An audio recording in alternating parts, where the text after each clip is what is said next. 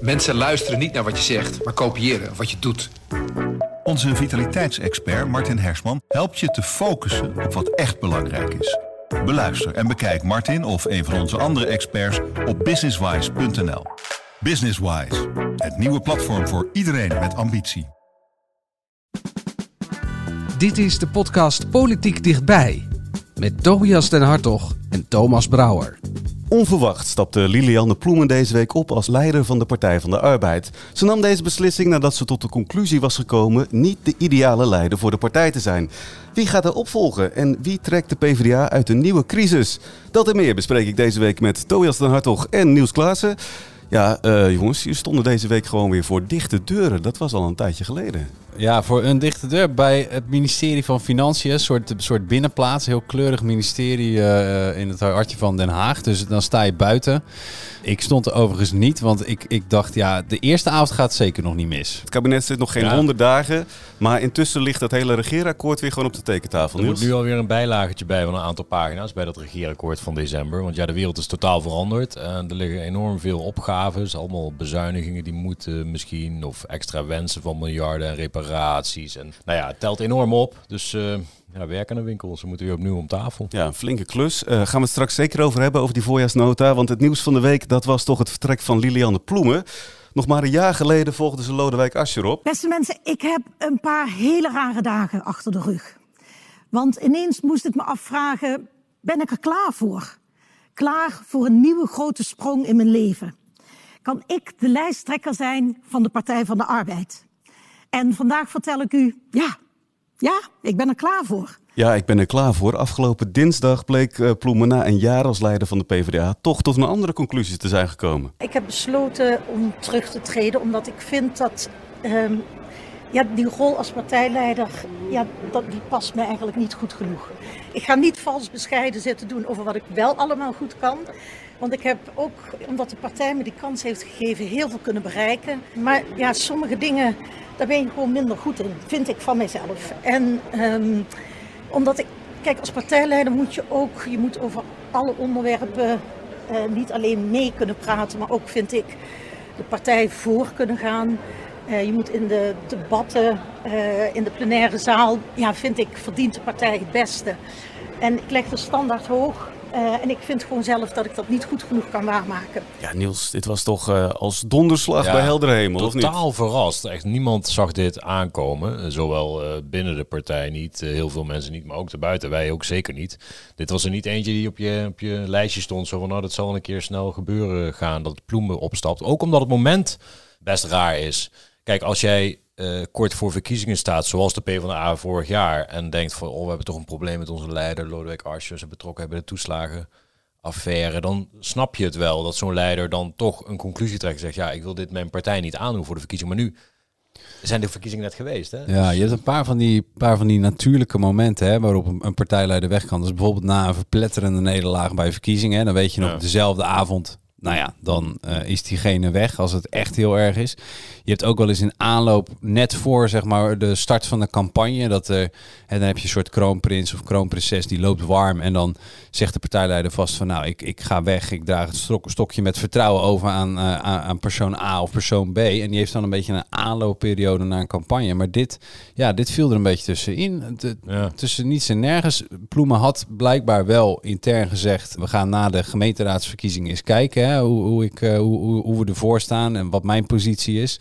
Maar er was nog een, tot een nou ja, anderhalve week geleden of zo, was er nog een fractieberaad over de, de lange strategische visie van de partij en de fractie. Welke kant moeten we op? Nou, daar is met geen woord gerept over dit, nee. uh, dit vertrek. Dus dat viel ook best slecht, merkten wij van de week in de fractie zelf. Natuurlijk is er heel veel respect voor iemand die op die manier, hè, zeggen PvdA is dan zelfkritisch, uh, je tekortkomingen herkent en zegt, joh, dit is, uh, my best wasn't good enough.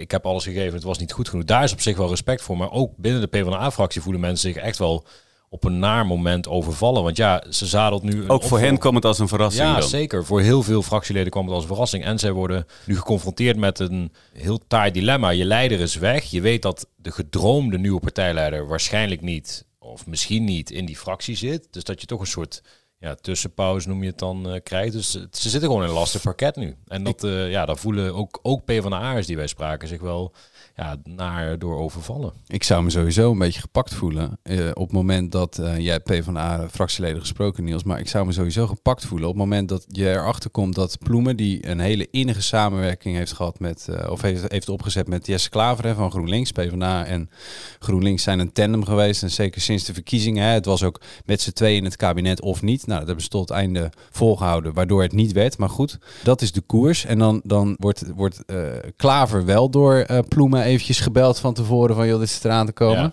die wist het een dag van tevoren. Die wist een dag van tevoren, ja. Terwijl er gewoon echt fractieleden waren die, met, nou ja, die, die, die naar het grote moment uh, de aankondiging kwamen en het ineens te horen kregen. Zo van, hé, maar hoezo dit ineens? Ik zou me daar wel een klein beetje door gepakt.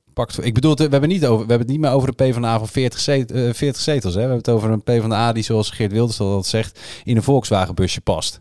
Dat is wel, ja, ik zou dat wel... Ja, nee, die shock was ook wel op die gangen te, te voelen, zeg maar. En er werd ook echt wel uh, een beetje uh, zuur bij gekeken. Alleen het zegt ook wel iets over die samenwerking met GroenLinks, die gewoon ver gaat. En die ja. zal eigenlijk waarschijnlijk nog verder gaan, want... Uh, uh, Twee van de potentiële nieuwe partijleiders die dan niet in de Kamer zitten, maar voor daarna. Marjolein Moorman en Frans Timmermans, lijsttrekker Amsterdam. Marjolein Moorman en Frans Timmermans, eurocommissaris.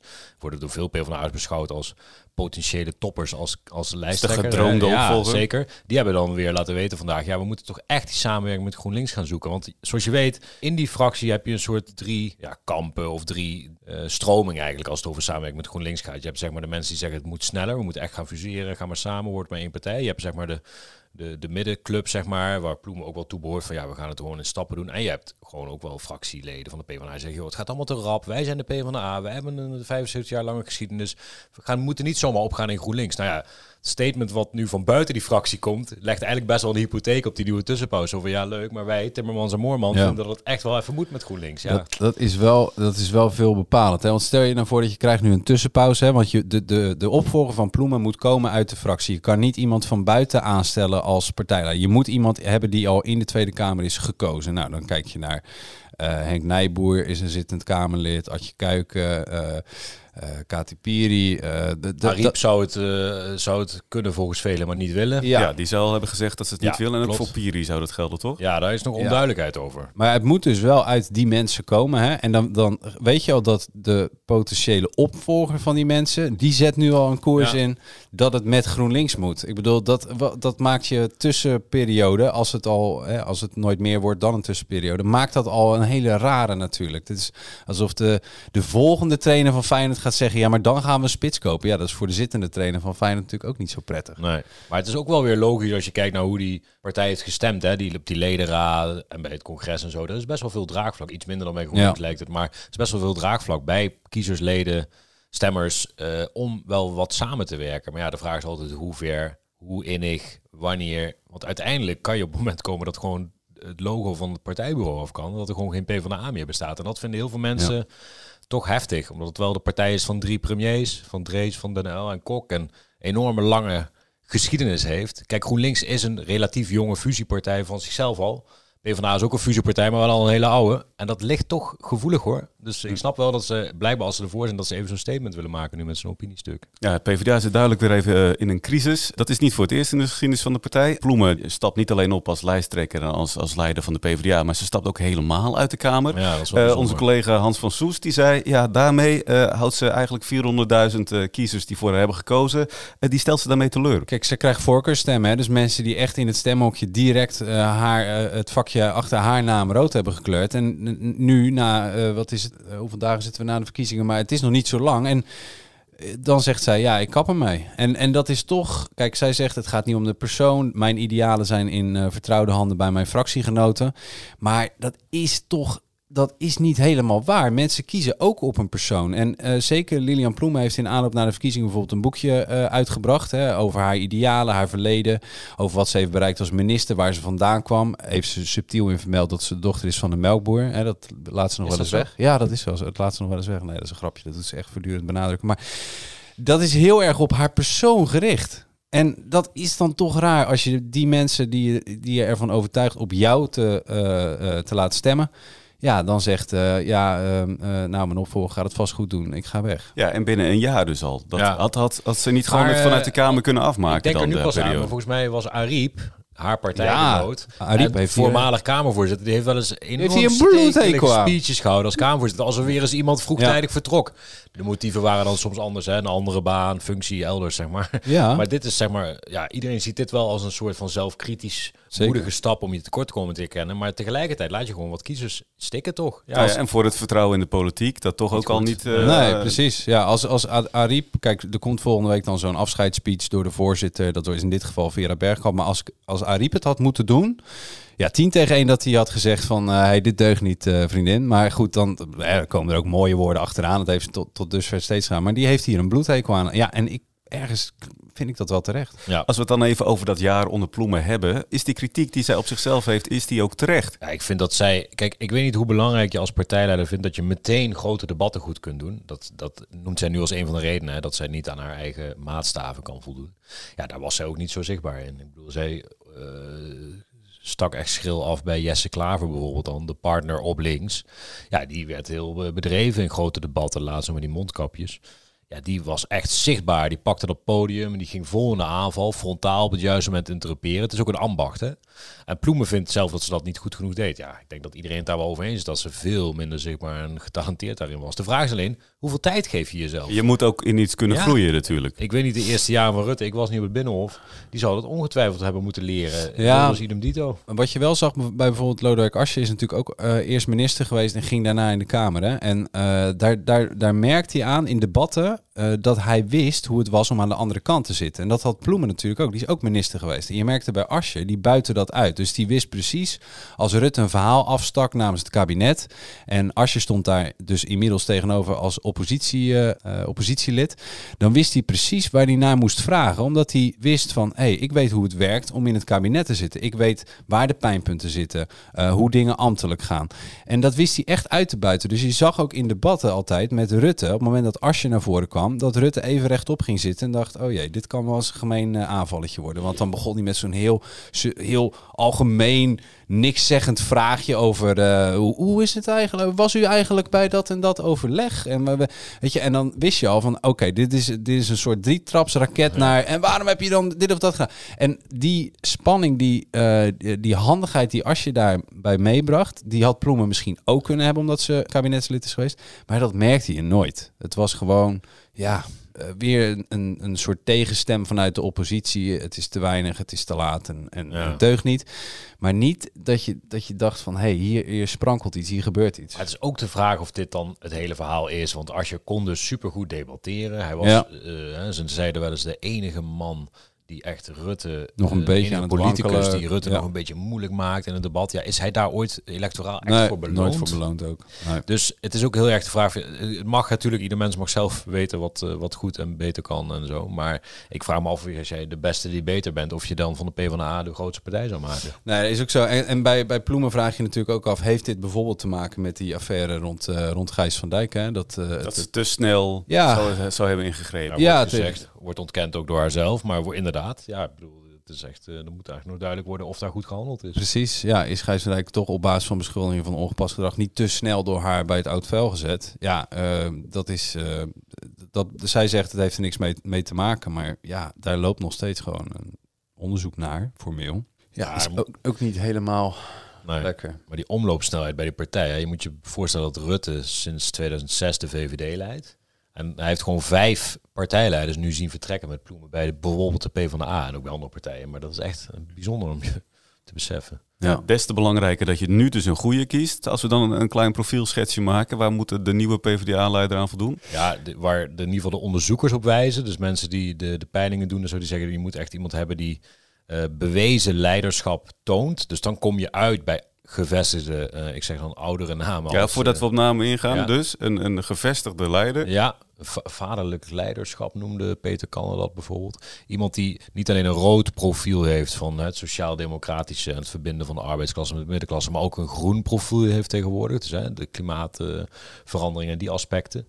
Dat wordt belangrijk gevonden en die dus dat kan verbinden. Dat is tot nu toe niet gelukt. En iemand die dus ook dan de verbinding met GroenLinks ja, aan zou willen gaan. Ja. En dan komen we dus terecht bij... Frans Timmermans. Moorman. Moorman, ja, op termijn, hè, want die kunnen du- dus nu, nu nog niet. niet. Abu Talib, dat gaat dus dan weer. Ja, Abu Talib, de eeuwige roep om... Uh, ja. Abu Talib, zoals die ook bij Cohen klonk toen. Hè, van ja. eindelijk Job Cohen willen doen. Nou, dat werd ook een uh, werd, werd wel bijna een succes, maar later toch ook een drama. Dus mm-hmm. ja, die maar dat kan nu allemaal niet reden. Inderdaad, hè, zoals Tobias zegt. Nee, en dus in de, in de komende jaren kom je bij de fractie uit. Dan zijn er drie namen die serieus rondgaan. Attje Kuiken, Henk Nijboer en Kati Piri. En hoeveel doen die dan aan die profielschets? Ja, die lastig, lastig, want Ploumen heeft de lat wat dat betreft ook super hoog gelegd. Want als Ploumen nu zegt over haar eigen presteren van het afgelopen jaar, ja, dit was hem niet.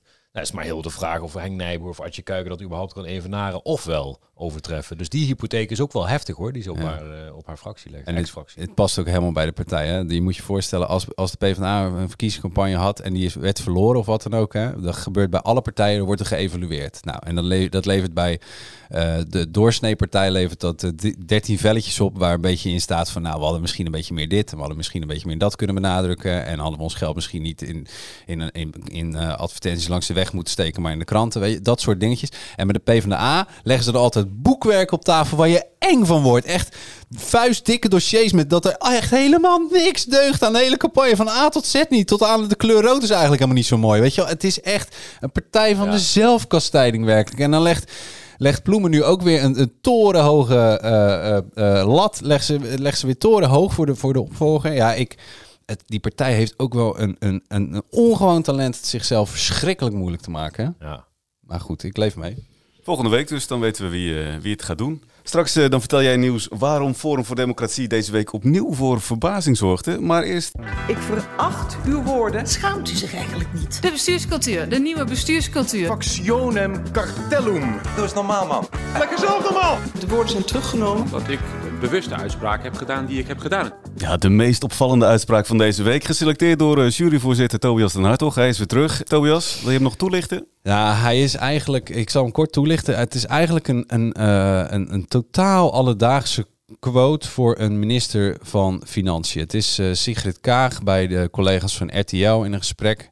En Kaag weet, en anders hebben adviseurs dat wel verteld, dat uh, ministers van Financiën in dit land populair zijn op het moment dat ze zich een beetje calvinistisch opstellen. Dus niet te veel geld uitgeven, uh, zuinig zijn en af en toe tegen een uh, minister die om extra geld ge- vraagt voor zijn of haar beleid, uh, nee te zeggen. Nou, dat heeft uh, Kaag zich in de oren geknoopt. Ik uh, heb de laatste weken heel mooi moeten, mogen oefenen op het woord nee. Heel veel moeten oefenen op het woord nee. Want de voorjaarsnota, uh, daar hadden we het al over, de, die, daar is op dit moment uh, onderhandelingen over gaande. Dat gaat over aanpassingen van, op de begroting voor het, uh, voor het lopende jaar.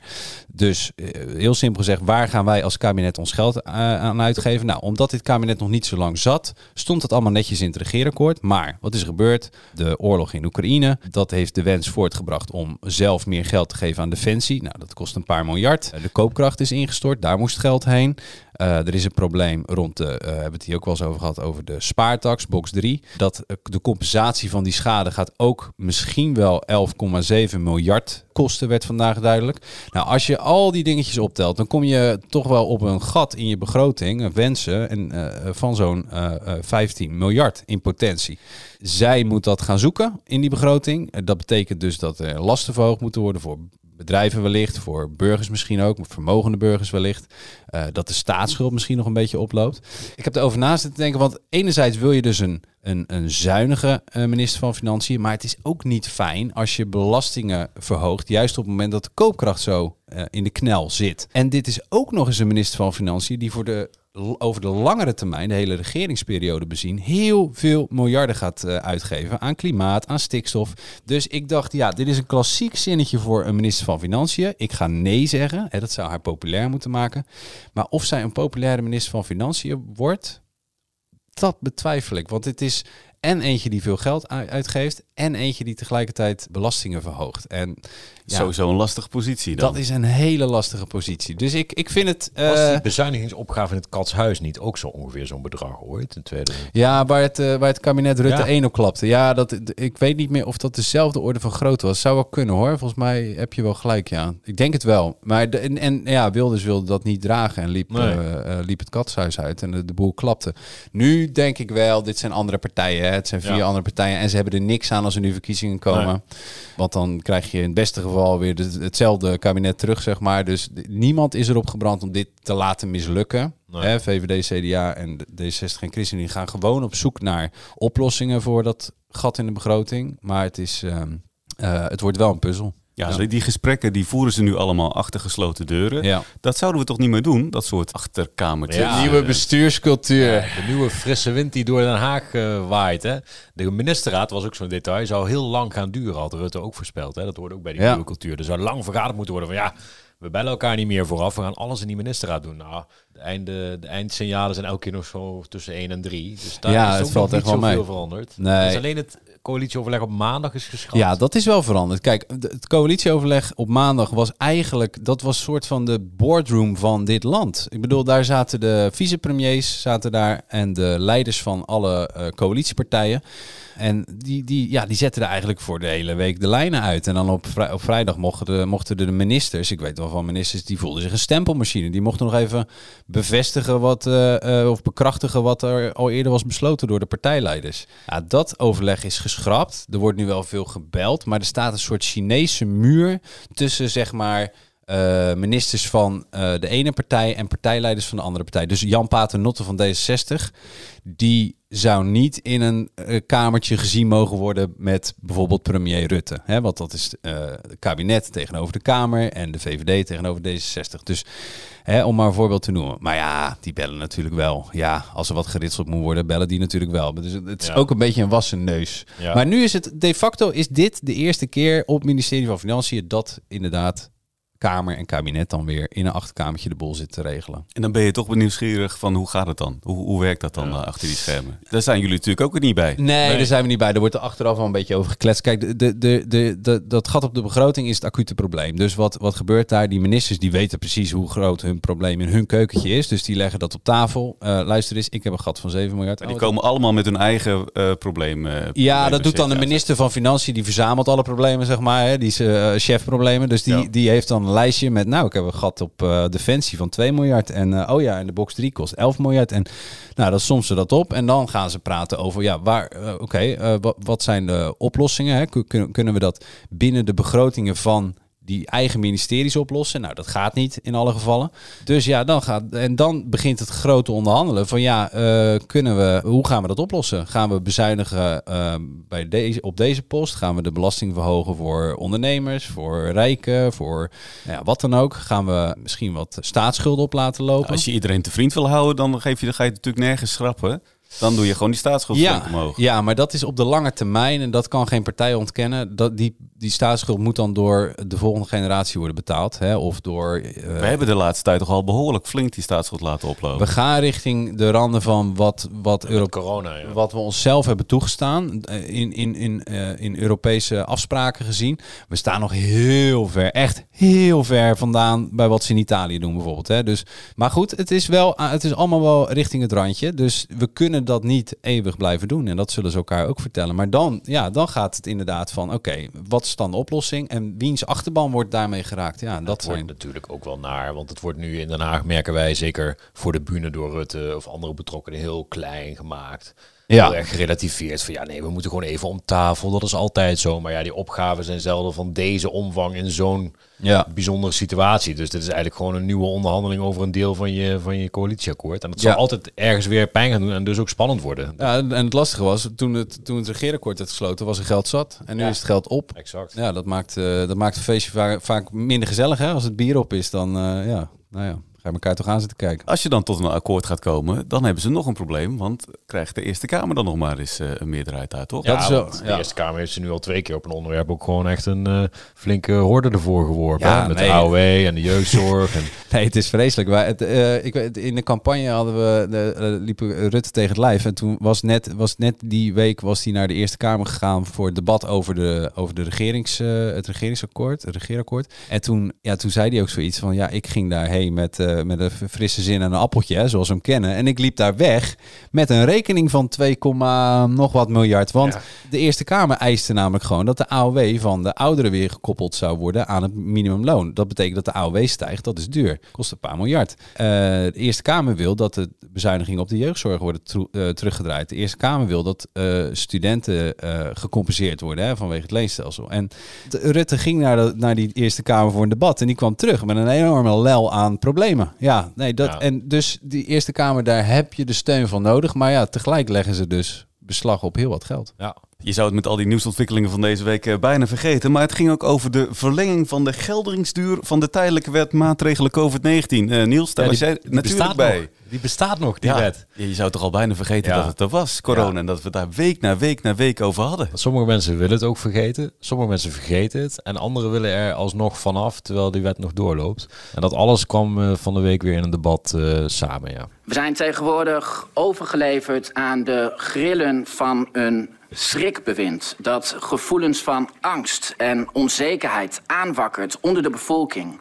Om de bevolking te manipuleren en zo te laten accepteren dat de overheid steeds meer macht en controle over ons leven naar zich toetrekt.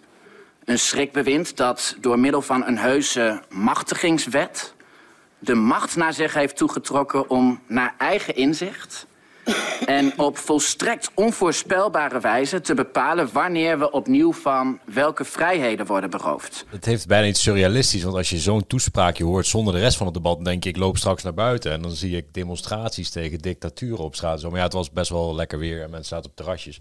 Dus het was een heel, een heel groot contrast met uh, zeg maar de realiteit van waar we nu zitten met corona. Kijk, Forum ageert al heel lang tegen de wet en regelgeving, tegen restricties. Dat is op zich niet nieuw. En ook niet het sausje wat er overheen gaat. Het soort dictatoriaal regime en zo. En toch werden heel veel Kamerleden nu weer boos. Want ja, we zien natuurlijk op de andere plekken in de wereld wat echte uh, autocratische of dictatoriale regimes uitrichten. Je hebt het over de inval in Oekraïne bijvoorbeeld, maar ook uh, over hoe China met lockdowns omgaat. Dat is serieus uh, indringend. Hè? Als je ziet hoe Shanghai in lockdown zit. Dus toch sloeg hier partijen op aan.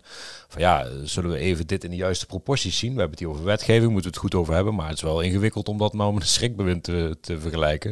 Het gekke was trouwens dat dan Forum voor Democratie dan zegt, het feit dat wij uh, hier verkiezingen hebben betekent niet dat we ook een echte democratie zijn. Toen mensen het over uh, Noord-Korea en China hadden, nou, het wordt dan een moeilijke discussie hoor. Want er komt niet echt een makkelijke uitkomst. Maar ja, dat was wel heel uh, treffend om te zien. Ja. Het gekke is dat je best wel een goede discussie kan houden over de tijdelijke wet coronamaatregelen. Sterker nog, de Raad van State is super kritisch.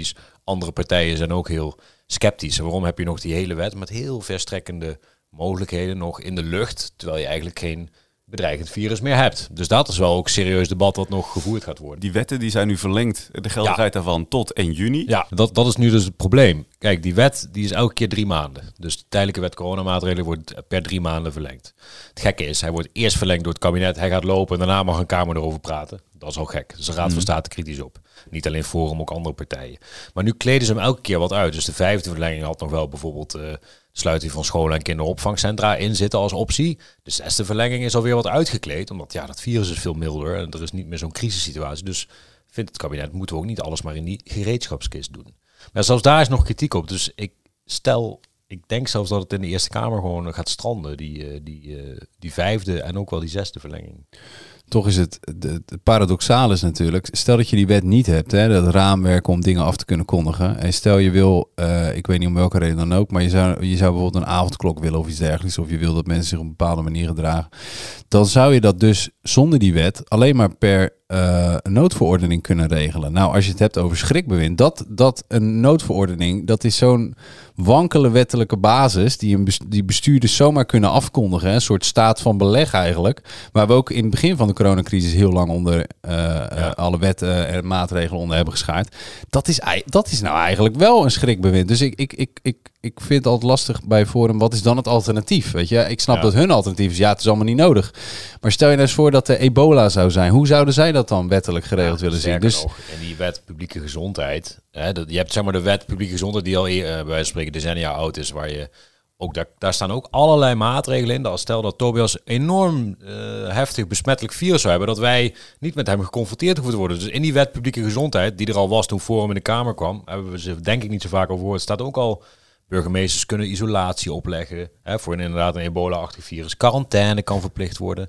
Medische ingrepen kunnen verplicht worden als jij een heel heftig virus. Dat was al lang wet en regelgeving. Ik vind het wel stigmatiserend dat je het voorbeeld naar mij draait nu. Ja. Omdat ik vorige week griep had, is dat daarom? Nou ja, ik probeer wel een beetje afstand van je te houden. Ja. Ja, het is fijn dat het nog anderhalve meter is. Nee, maar, nee, maar dat is echt bijzonder. Dat is dus gewoon wettelijk allemaal al mogelijk. Alleen corona heeft gewoon laten zien dat onze wet en regelgeving niet optimaal was. Ja, dingen als afstand houden of uh, evenementen, uh, zo coronatoerisme, dat bestond nog niet.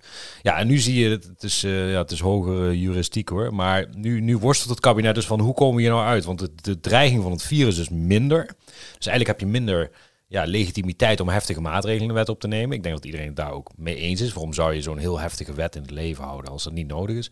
Ze willen dus eigenlijk die echte gezondheidswet, die wet publieke gezondheid, voor de lange termijn pandemisch proef maken. Maar ja, daar heeft Kuipers dan nog een jaar voor nodig. Dus ik voorspel nog veel om dit soort debatten over. Ja, waarom zouden we überhaupt de coronapas hebben? Waarom wel, waarom niet? En als je denkt dat er lang over corona wordt gesproken, er zijn een paar zekerheden in het leven. Je gaat dood, er zijn belastingen en er wordt in Den Haag gesproken over referendums. Twintig uh, lange jaren. Ja, in dit geval dan, hè? Het correctief referendum. Ja. Wat ja. is dat nou precies, het correctief referendum? Ja, het correctief referendum is een, uh, een kind van de S P. En dan in het bijzonder van, uh, van Ronald van Raak. Uh, althans, zo heb ik het altijd meegemaakt, want die heb ik altijd enorm voor zien ijveren. Hè? Boris van der Ham uh, heeft er ja. ook een enorme uh, rol in uh, gespeeld, hoor.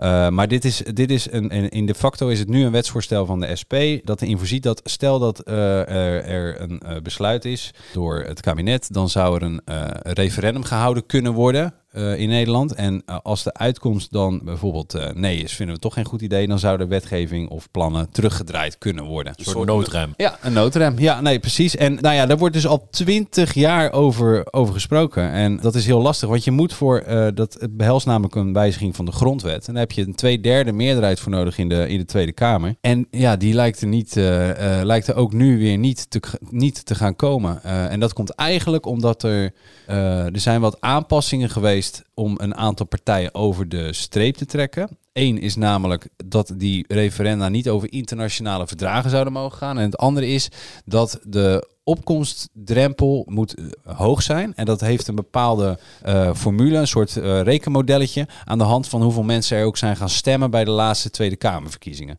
Nou, dat zijn twee drempels die het moeilijker maken om die uitslag uiteindelijk ook echt te in implementeren. Hè? De logica is dan, uh, zo'n referendum is alleen, uh, heeft een bepaalde geldigheid. Ja. Als uh, meer dan de helft van de mensen die heeft gestemd bij de Tweede Kamerverkiezingen ook daadwerkelijk de opkomende dagen bij zo'n referendum. Ja, het moet een, een, een bepaald draagvlak uh, hebben, inderdaad. Want ja, anders kun je misschien met een hele kleine opkomst uh, een, een, een, ja, iets terugdraaien waar eigenlijk een meerderheid van Nederland voor is. Dat is het idee. Ja.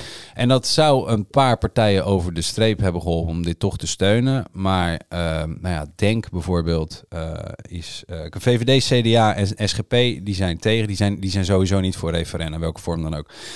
Uh, Denk is tegen, waarschijnlijk, uh, ze hebben nog niet helemaal uh, beslist, maar die zijn waarschijnlijk ook tegen, omdat ze vinden dat grote keuzes niet zo plat geslagen kunnen worden na een ja of een nee. En Forum voor Democratie... Daar zou, zou je eens... toch van denken, ja, dat is de juist de partij van grote... referenda. Toch? Ja, zeker, absoluut. De grote referendumpartij. Maar in het debat met uh, uh, Renske Leijten van de S P, die de wet nu hè, uh, trekt, want dat kunnen Kamerleden ook, hè, die kunnen initiatiefwetsvoorstel, dus die, die is dan als het ware de minister van haar wet. Uh, ja, bleek dat uh, Baudet er weinig warmte voor voelt. Dat we hier nu dan toch weer staan, zoals het voortdurend gaat in Den Haag, voor de zoveelste keer een grotendeels symbolische discussie te voeren, omdat het referendum dat nu voor ligt een F O P-referendum is. Dit referendum, voorzitter, is de ultieme Judasstreek. Het is de ultieme hypocrisie. Meneer, nou maar meneer Baudet spreekt zich in de oeverloze zinnen zoveel tegen, dat het bijna niet meer logisch antwoorden is op Baudet. Hij, hij waardeert dit, dat we dit doen, maar het is toch een Judasstreek. Dat is, dat is, dat is heel raar. Dat is heel rare, om, überhaupt menselijke omgang, maar het is gewoon ook raar. Vervolgens zegt hij, ik ben zeer voor referenda, maar dit is zo gemankeerd dat ik er niet voor ben. Dus ze geven een enorm groot instrument aan mensen en toch staat u dan op twee argumenten hier een doorbraak, op de drempel van de doorbraak, dat kapot te maken. Ik noem dat politieke kladloperij. Het is volgens mij een heel reëel en serieus dilemma dat we allemaal kennen in ons leven. Wil ik liever iets dat eigenlijk kut is, laten we het nou, nou maar nou, gewoon nou. zo zeggen. Meneer of Baudet, wil ik dan nou. maar, uh, wil ik liever strijden voor ja. het betere. En dat is, dat is, ja. dat is gewoon echt een, maar het een wordt... ontzettend dilemma. In de liefde ook. Je hebt zoveel mensen die ontmoeten iemand, denken, nou, ik vind ik best een leuk persoon, maar ja, ik wacht toch tot uh... de ware komt. Weet u, voorzitter, ja. uh, de heer Baudet doet alsof dit een spelletje is dat je even wacht op het betere. We bouwen nu een huis en het is nog niet helemaal af. We moeten het nog gaan inrichten, maar we hebben in ieder geval een huis. En dat is een stuk beter dan dakloos zijn. Ja, de metaforen vliegen je om de oren. Ja, ja, dakloosheid, liefde. Ja, nee, het, in feite uh, vertelt dat wel het verhaal. Uh, Leijten heeft zoiets van, ja, oké, okay, het is niet, het, uh, niet de perfecte wet, het is niet de perfecte, uh, het perfecte middel geworden, maar het is nog steeds beter dan niks. En wat dat is wat we momenteel hebben, niks. Ja, en Baudet die gaat daar niet in mee. Dat is, ja, je kan op je kop gaan staan. Wat ik dan wel heel opvallend vind, is dat hij, ga, hij in het debat zei... Uh, nou ja, ik voel er zelf niet voor, maar ja, god, uh, mijn partij is toch de referendumpartij. En nu gaat Baudet dus, om te bepalen of hij voor of tegen die wet gaat stemmen, een referendum organiseren, bindend, dat dan wel... In, de, in zijn eigen ledenbestand. Uh, dus zijn eigen leden gaan nu uh, voor of tegen deze wet zijn. En uh, wat, wat er, uh, als het ja wordt, gaat hij ja stemmen straks in de Kamer. En wordt het nee, dan gaat hij nee stemmen in de Kamer. Ja, het, het, het heeft zoveel laagjes dit. En geen van allen zijn erg vrij, vind ik. Dus het is, het is een beetje een... Ja, nou ja. Uh, ook dit debat... Daarvan kun je denken, er komt een keer een mooie debat en laten we daarop wachten. Maar ja, Leijten wil het aan en uh, probeert het. En uh, uh, Baudet uh, wil het eigenlijk niet. Maar goed, daar komt dan, dan weer, weer een referendum over. Ja, het is een beetje... Het is vreemd. Het zit gewoon vreemd in elkaar, vind ik. Ja, volgende week wordt er dus besloten. Maar we weten dus nu eigenlijk ja, al dat het, is, het heel lastig gaat worden gaat, en waarschijnlijk het niet gaat halen. Nee, het gaat heel lastig worden. En dan is het wachten op het uh, initiatiefwetsvoorstel voor, uh, van, uh, van Forum voor een volwaardig uh, referendum. Want ik neem aan, uh, uh, nee, is een beetje cynisch, maar kijk, zo'n initiatiefwetsvoorstel is heel veel werk. Uh, en daar heeft uh, de S P, uh, uh, Van Raak, Van der Ham dus ook, van D zesenzestig... Leijten, hebben daar heel veel werk in zitten. Dat is heel veel lobbyen, dat is naar wetteksten kijken, uh, overleggen met ministeries van uh, kan dit, uh, mag dit, enzovoort. Dat is echt wel een, uh, een hels karwei, nog los van alle, alle taken die Tweede Kamerleden toch al te vervullen hebben, zoals het controleren van de macht. Nou, we weten van Leijten, die heeft ook niet uh, uh, de lichtsportefeuille met de toeslagenaffaire, dus er gaat gewoon veel werk in zitten. Uh, dus ik, uh, ja, je zou kunnen denken dat Forum dus ook uh, dan met een eigen uh, plannetje komt. Maar voor een echt... echt Als je dan echt kritiek hebt op deze... Precies, ja, laat het dan maar zien. Maar ja, goed, dat, die heeft nog minder kans van slagen. Hè, dus dat is ook weer reëel. Ja, daarom zegt Leijten ook, uh, kies dan voor dit. Dan hebben we vast een huis. Ja. Ja, het heeft twintig uh, lange jaren geduurd. Uh, en, uh... Tragisch wel, ja. Tot zover deze aflevering van Politiek erbij. Vind je dit nou een leuke podcast? Abonneer je dan vooral. Dat kan via Spotify of Apple Podcast. En volgende week, dan zijn wij er weer. Tot dan.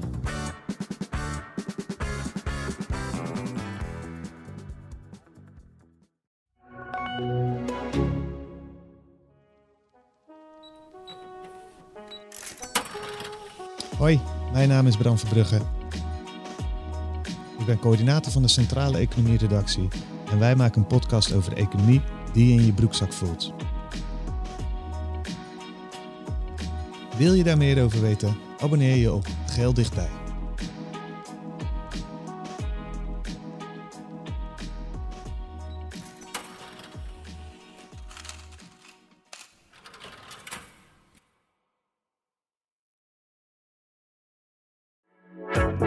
Mensen luisteren niet naar wat je zegt, maar kopiëren wat je doet. Onze vitaliteitsexpert Martin Hersman helpt je te focussen op wat echt belangrijk is. Beluister en bekijk Martin of een van onze andere experts op businesswise punt n l. Businesswise, het nieuwe platform voor iedereen met ambitie.